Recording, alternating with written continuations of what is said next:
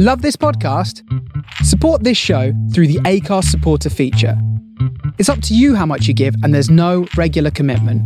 Just hit the link in the show description to support now.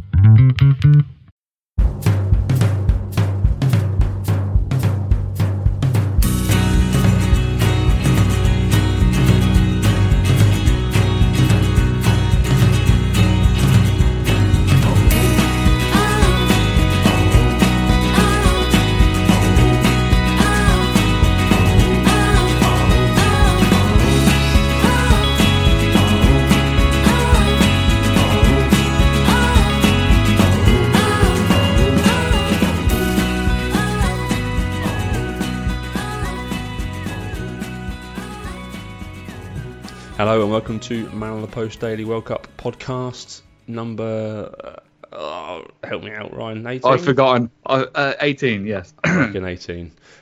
Number 18, knockout stage, game day number 3 of the knockout stage. I'm Ross, obviously, you heard Ryan, he's here. Hello. And Chris is also here. Hello. How you doing? Very well, how are you guys? Lovely, mate. Apart from this weather, I am fucking dying every day. I hate hot weather. It's hot weather. I want it to be nice and cold. Yep. I'm very much northern European. On the south coast, it's lovely. It's finally taken a bit of the death out of the air for me.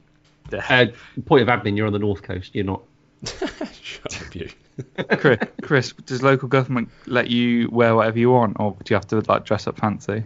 No, I have to wear shirt and trousers. Although today I was working at home, so I was in shorts and t-shirt. Nice. Ugh, working at home. But you're in IT. Surely that's a shirt and tie. Well, yeah, it's not. Luckily, not a tie. We've got a smart casual dress code. But I just wanted to wear shorts. Yeah, it's so hot. You sat by a desk, presumably. Surely shorts is fine for that. You just. What's the problem? Can you come help me with something? Shirt and shorts on. It's always a good look. I just counted. There's only 10 games left of the World Cup. I don't say that, Chris. I know. It's been so good, isn't it? That means I've got to face the inevitable reality of the championship again. Well,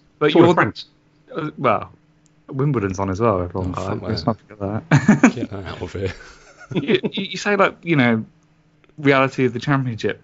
I thought you would be the most excited you've ever been. I am, to be honest. I'm super excited. I'm really, really excited. It's going to be... We fuck up every season. Let's fuck up our season gloriously this time rather than with Steve Evans. Considering there's so much hype around it this time. Exactly. Right, anyway, let's talk about World Cup. Although I set the time limit, so sod it. We'll go for as long as we want. First game today. Brazil took on Mexico. I didn't see this one, but judging by the scoreline, seemed fairly routine 2-0 win. Neymar and Chris's boy Firmino. Yeah. Fairly routine?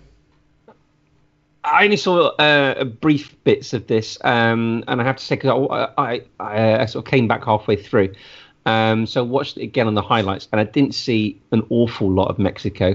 What I did tend to see was Brazil looking pretty dominant, if not maybe effective on the ball in the first half. Yeah. And they sort of progressed on that in the second half. I thought the first goal was very good. A nice little bit of interplay by sort of Neymar as he comes running across the area, a little back heel. I think it was the cross then by William, wasn't it? Sort of across the face of goal with him to slide in. Neymar passed the ball. Neymar passed the ball, yeah. I did tweet earlier on today. This was after his rolling around as well on the touchline. Perfect shithousery, you mean? Yeah. Did you see Shearer tweet about that as well? Yeah, I tweeted that he was the kid at school that was an absolute prick, but was tolerated by the teachers because he was really good at sports. Yep, that's exactly what school has one. It's like, look, you need to stop dicking about, but at the same time, carry on playing football. Yeah, he has been fouled 23 times so far in this World Cup, which is quite a lot in 4 games. But it's the most of it every time. Yeah, it's the fact of lying there, writhing around like he's literally been shot or like his leg's been taken off or in a bear trap or something. When really, it doesn't even look like the Mexico players put... you shouldn't stand on people. Let's just clarify that now. Yeah. Don't step on people. I'm not for that. But, he doesn't look like he put that much pressure on. Mark Clattenburg did say it was a red card. Fair enough. Mark Clattenburg thinks everything's a red card normally, though, doesn't he? Well, no, I don't know. It's like they don't let him into the actual studio, isn't it? You're not allowed. You can't socialise with us. Yeah, he said, you know, despite the histrionics of Neymar, the fact that the guy stood on his heel or sort of top part of his foot was a red card. It is still a... Yeah, fair enough. Dion Dublin on 5Live said he's embarrassed for Neymar. It's a repeated thing, and Shearer tweeted, "For fuck's sake, Neymar, we're sick of this now." I mean, just get on with it. Still though, quarter final. I mean, yeah, exactly. And Shearer, you still kick Lionel in the head, so you know. Do you know what? When you said that, that was the first thing I thought of in my head. He's never going to be able to escape that. Although, did you see they were talking about this on Match of the Day at halftime between Belgium and Japan? Jürgen Klinsmann was one of the pundits, and Gary Lineker was asking, you know, should you know diving's a disgrace? Is he not embarrassed? Would you know? And the camera just lingered on Klinsmann for sort of half a second too long. How Gary Lineker kept a straight face asking those questions is beyond. Did you see someone tweeted Lineker saying, "How did you keep a straight face asking Klinsmann about diving?" And he actually quoted it and said it was very difficult. So it's unfortunate for Mexico. They go home. They've got my favourite keeper in the tournament. I love Ochoa. He's great. He did play really well actually today. Yeah, he's a really it would have been a lot more if it wasn't for him. This is common territory for Mexico, isn't it? This is the last half dozen or so tournaments or World Cups that they've been to. They got to the last 16 and they've lost at every stage. It's like the sort of Jimmy White of the last 16 or something. Yeah, it's just they found their Stephen Hendry.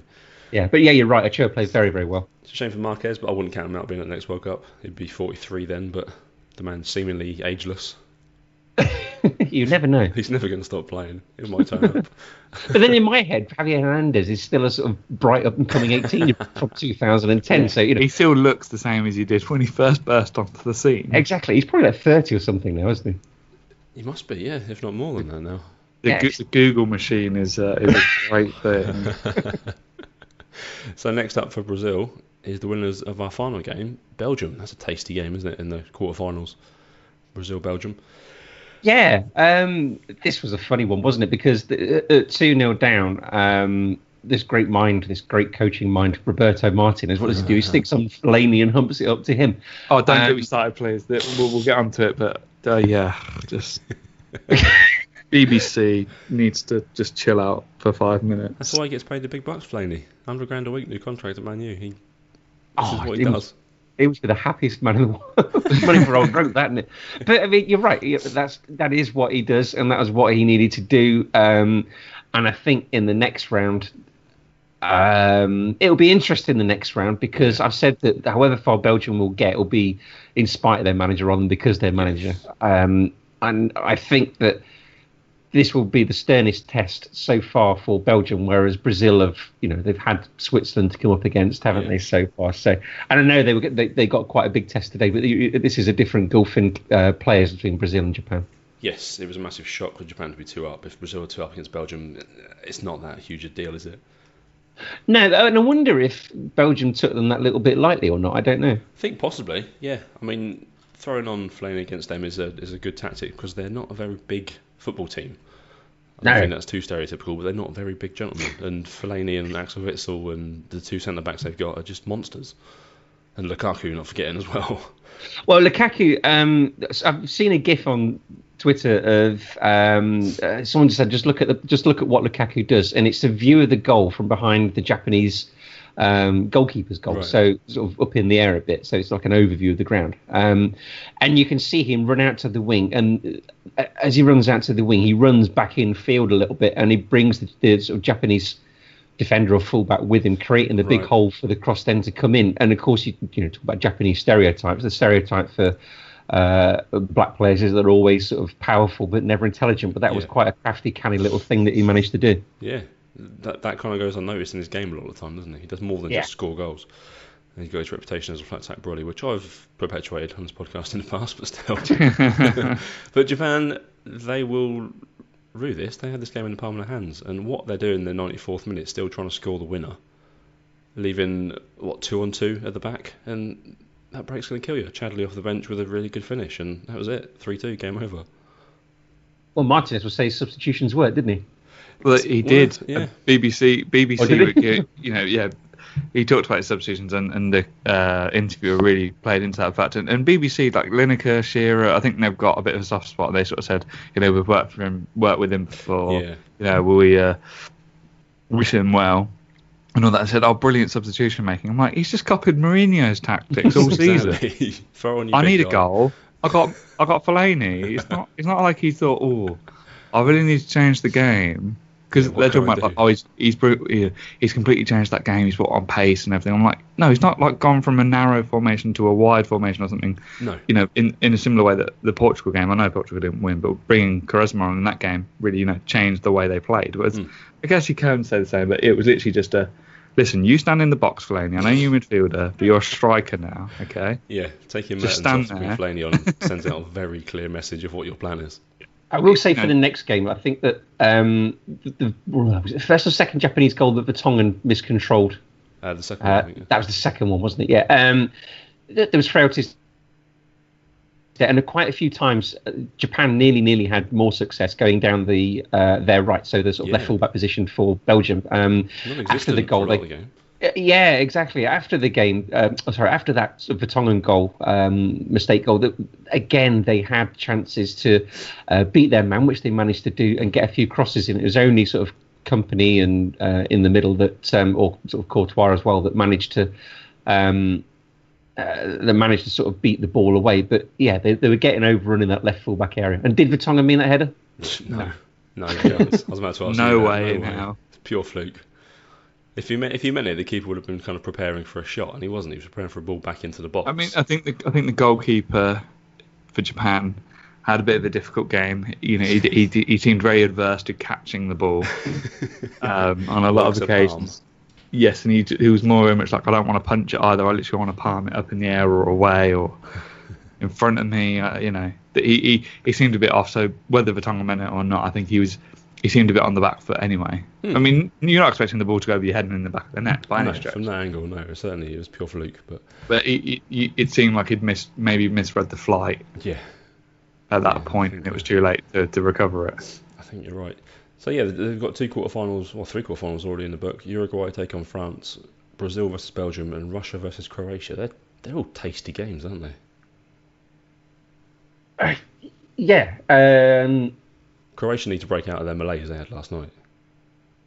Yeah, I was just thinking about that Croatia-Russia game, because I was just thinking, well, yeah, be quite a processional game for Croatia, but not at the minute. I did tweet that this World Cup is actually drunk, and it seems like it.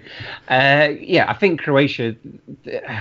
I don't know whether the conditions play a big part in this or not. It's hotter than people imagine, isn't it? And not only hot, it's more humid as well, isn't it? It's 27 degrees at 11 PM yesterday in Russia. Yeah, and it would probably feel hotter inside the actual ground itself, wouldn't it? Yeah, and the humidity as well. If there's that, you could see Eden Hazard today after about 10 minutes, the sort of sweat was pouring off him, sort of Zidane-like, if you remember that. But, and I think maybe that sort of troubled Croatia a little bit yesterday as well, and. I don't know. They certainly used to play summer football in Russia, didn't they? So maybe the Russians are a little bit more used to conditions like that. Yeah, the game is an evening game on Saturday. Russia Croatia, Uruguay France is a tasty one. France seems to have woken up, but it was only against Argentina, so who really knows if that's the real France or not? It's one of those things where each team, I think, has shown glimpses of how they should be playing. I mean, Belgium tonight. Yeah. You know, first half, I didn't think they offered that much. Especially, I mean, you know, realistically, they scored from two set pieces, realistically, and a counter attack. Yeah. You know, their open play actually didn't really seem to result in anything. There was a Hazard where he hit the post, but generally, Belgium didn't look that threatening. No. But they have a plan B, don't they? Which is Fellaini. Yeah, of course. It's good to have a plan B. It's just it's interesting because a lot of these teams, I think, you haven't seen them hit their actual full stride yet. I don't think I've seen a perfect performance by any team at this point. But I think that's also a testament to the oppositions. Yeah, each team. I mean, there's been. I thought Denmark teams in there, but I thought Denmark were quite strong last night, and obviously with all the others outstanding. It's one of those things where each team. I think they mentioned it a little bit on the BBC in terms of I think the gulf between nations is starting to drop a little bit, especially the ones that are actually getting to the tournament. Yeah, you can say that about Panama. You all poo-pooed my 48-team World Cup the other week on WhatsApp. Well, yeah, because we'll have more of Panama. We will not. Who are the great teams that missed out apart from Italy and Holland? Don't say Scotland or Ireland or Wales or anything like that. No, I think we are starting to see this. Okay, we had Panama, but the last World Cup we got the team that topped our group was a team from CONCACAF. So, you know, we can't be afford to be a bit too snobby about it. But the gap is either shrinking, or the European teams maybe are taking their foot off the gas, or maybe as the world gets a bigger or sort of smaller place, you would get a lot more Asian or CONCACAF or CONMEBOL players playing in Europe. Then naturally the sort of gap between the national teams is going to shrink as well. Yeah, that's fair. Tomorrow then, gents, we have Sweden taking on Switzerland at 3:00, which I'm strangely excited for. This is kind of a classic kind of World Cup knockout game for me, where two teams that aren't supposed to be there end up being there. Ah, yeah, we got two teams from the same region, haven't we? Yeah, I like this. The win probability on Google is 33% each. Brilliant. Yeah, I like it when different continents play. Yeah. I'm a fan of Sweden since the 94 World Cup. And they had Brolin, and what a team that was. And who's the keeper? Thomas Ravelli? Thomas Ravelli, that's what I was trying to think of. Yeah, that was the team that got to the semis, wasn't it? Yeah, with Romania as well. That's right, yeah. That's why 94 was the best World Cup. And, yeah, Bulgaria as well. Yes, exactly. What a great World Cup that was. But yeah, this is it. I'm kind of really excited for this game, more so than the second game tomorrow. Well, yeah, the second game tomorrow is probably more just trepidation more than anything else. Thankfully, I'll be at work, so I won't have to watch it. I can just listen to it. You're right. It's quite interesting, this first game, because we had our little Zlatan WhatsApp earlier on, didn't we? And Sweden are starting to look like a team that's a team, rather than 10 men trying to give the ball to one man. Yeah, they wouldn't have got through the group stage, I think, if Zlatan was there. As much as I love him, he takes the focus away from a team ethic, certainly. And they've been used to that for a while, because they had that with Henry Larsson beforehand as well, who was, although they had sort of Freddie Lundberg or someone, he was still head and shoulders above everybody else. So there's more of a team ethic there. You've got Emil Forsberg, who's had a good season as well. Pontus Janssen's a rock at the back. Pontus Jansson, who's just helped me get Everton to be unbeatables in Football Manager. Tried to fight the entire Germany team during the group stage. That was fun. Yeah, he did. It's the captain, I can't remember his name, but number 4 as well, who's been taking their penalties. He's had a good tournament as well. That's a solid team here, but then Switzerland are no mugs either, are they? No, they're not. No, not at all. No, they've got his name Muzaka and stuff's doing really good. Switzerland got my second favourite keeper in this tournament in Jan Sommer. His keeper's with that hairstyle, I think. What's he, sort of sweepy 90s cut, is he? Yeah, the kind of the headband and the hair like pulled back. In a keeper, that's like, yeah, I'm Billy Big Bollocks here. I'm down for this one. Yeah. Exactly, yeah. Yeah, apart from the penalty hit his head. But yeah, the Swiss aren't any mugs either, though. Yeah, no, you're absolutely right. They proved that in the game against Serbia. I mean, whether they were especially up for that game because of all the sort of background to that game or not, I don't know. But then, they got that point against Brazil as well, so it will be quite good. I don't know if it'll be quite an attritional game or whether there'll be some sort of style in there with Shaqiri or not. I don't know, but it is quite a tough one to call. Yeah, I think this could get quite feisty in the midfield, because Sweden have been winding up teams they play against, and you've got Granit Xhaka in midfield for Switzerland, so there's always likely for a red card there. Yeah, short fuse. Definitely. And then let's talk about it. Then the final game of the round of 16, England take on Colombia. Google has this as England a 45% win probability. I mean, can I just say something, right? Nothing could go wrong now. No, I always want us to be out so I can stop seeing these stupid "It's Coming Home" like memes everywhere.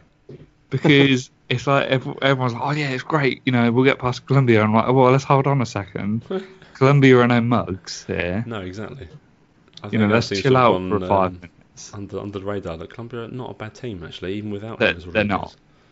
They've got some good players. Yeah, they've got some very good players in there, and it's more just the case of, I think against Belgium, I know we had a weaker team, but we didn't really not look to the races, I thought, and I think we just need to be careful. I think we're not that point where we're a massive team in my eyes. I think we need to understand that we're not favourites for anything at this point. Yeah, and it's going to be a difficult game. Colombia are a good team, and whether the conditions or anything, they might be a bit more used to it. It's such an interesting game. It's going to be sit behind the sofa, you know, hiding behind some pillows maybe. But yeah, it's going to be interesting, but it's a little bit wary. England are unbeaten against Colombia in the last five times. The last time they played was 2005 in New Jersey, and a Michael Owen hat-trick, winning the game 3-2. I have no idea. I can't remember that game whatsoever. I've completely forgotten that game. Says a lot about that game. 2005 must be a friendly in New Jersey. What was the point in that? I have no idea about that. I remember the 98 game. Do you remember that, Ross? The group game with Beckham's free kick. Yeah. Darren Anderson, yeah. What a team. Southgate was on the bench for that game.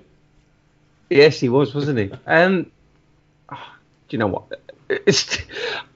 I mean, I'm sort of too long in the tooth to get excited by it because I've been here so many times before. I remember. I can remember games before Argentina in '98. I can remember games before Italy in 1990. Brazil in 2002, and so on and so forth. We've been here so many times before. While I really want us to do it, and while I think we can do it, do you know what? I daren't get my hopes up.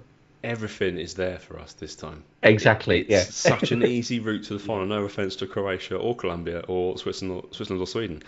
This is not a World Cup path to a final, and it's going to be typical England, isn't it? If there was any time to do it, it would be now. Exactly. It's almost a bit like I think this World Cup's a little bit like the Leicester Premier League win, where everything starts to align, and if it's ever going to happen, it's going to happen now. But again, I think Colombia are a good team. And even if whoever goes through out of Switzerland or Sweden, neither of those are teams that, I mean, we lost to Iceland in the Euros. It doesn't matter. It doesn't matter who the team is. They can still show up. And that's the point. You see all these teams going out. These teams can just turn up on the night. They might not be fantastic teams on paper or anything, but, if they sit behind the ball, we might struggle. Yeah, exactly. I think I really want us to do this team to do well, not because they're English and, I'm English, so you want them to do well, but the fact that everything about them seems so nice, and the fact that this is like the first England team I can remember that are actually likeable. The golden generation, they were, or so-called, they were fantastic players, but there were some people in there who were quite dislikable. I can't think of any person in this England team, and that includes the manager, that I dislike. They seem a really, really nice sort of group of young fellas off having a really, really good time. They're accessible. They want to be approached. They seem to be enjoying themselves, which you don't often see from an England team. And I think that comes from the top down. I think it's half the squad's from Yorkshire. Is that what it is? I think it's the lack of pressure. I think genuinely, I haven't seen as much pressure this time around, and I think it might ramp up a little bit with how everything's gone. But Southgate's just sitting there going, you know what, we've made it to round 16. This is for experience at this point. This is for next World Cup. I think this was regardless the aim, of where we get before the tournament started. I think he said this wherever round of 16. Yeah, wherever we get there. But if not, your football comings home memes that we've seen all over Twitter, I mean, most of them, I should imagine, are tongue-in-cheek. Yeah. Well, there are definitely some people that are seriously thinking that we will do it regardless of what else happens. But again, I think it is a case of if it's going to happen, it's going to happen now. I don't think we're going to see a World Cup like this, at least for another few times. Well, I think your point about this is all good for 4 years' time. This squad is young, very, very young, and it's only going to grow together, isn't it? The more they play together. You think 4 years' time, there's not a lot of this squad that aren't going to be there. Maybe Ashley Young, maybe Gary Cahill, but really, who else is not going to be around in 4 years? Hopefully Phil Jones, because I don't know what he brings to football, let alone to England. But I think we've got an opportunity. There is a lot of youth talent. I think you look at the way there are youth teams at national level are playing. There's definitely room to almost get it again. Whether we win it this time round, whether we get to the semis or whatever, you can actually see what's happening underneath that level as well, and think in 4 years' time we could be even better. And I did see something that every player left in the World Cup now has never been in a World Cup final or something like that. Oh, really? And it is one of those things where I think, yeah, it's a young team, but it's such a good experience. We've done it before. We've taken the golden generation or whatever, and you've taken young players. I mean, you look at Walcott when he was like, what, 16, 18 or whatever. And he never got any experience. Yeah, and therefore a waste of space. Yeah, and he never benefited. Whereas all these young players, you know, especially with the way he rotated against Belgium, it's good experience for these guys. Yeah. On a World Cup stage. Would you go back to the lineup from the opening two games? Any changes from those? Maybe Rose. Did Rose earn himself that left back spot? I think the only thing, I probably wouldn't play Sterling, and that's just that personal preference. I think he's had a couple of opportunities in those games, and he seems to me too nervy in those situations. Would you go with Rashford? Because I'd personally go with Vardy. I know it's a different style, but Vardy laid two chances on a plate for Rashford against Belgium. Yeah, and you missed them both. Yeah. I mean, I can't really tell. Is Lingard in the starting? I couldn't remember. He's in the starting. Is Ali fit again? Ali reportedly is fit. Yeah, he's been training. So you assume he comes in for Loftus-Cheek, maybe. The thing with Vardy, I can see the logic of him being a substitute. So you've got sort of 60, 70 minutes of play where the sort of Colombian players get worn out, and then you put Vardy on. Yeah, you can see the logic in Vardy not starting. I think it's a bit of a waste to have a pacey player like that start, to be honest. Yeah, so you go with Rashford, or does Welbeck get a start? Oh, do you know what? I don't think Welbeck gets a start. Why don't you play both? I know that I don't know how the system would work. Why not play both Ali and Loftus-Cheek? What, behind Kane? Yeah. I do like Loftus-Cheek, he's been playing very well. But for completely non-footballing reasons, I want Raheem Sterling to start again because, there's been stuff about him today. Have you seen the stories about the Players' Tribune articles? Have you seen those tweets today? I've not seen the tweets. A little bit. No.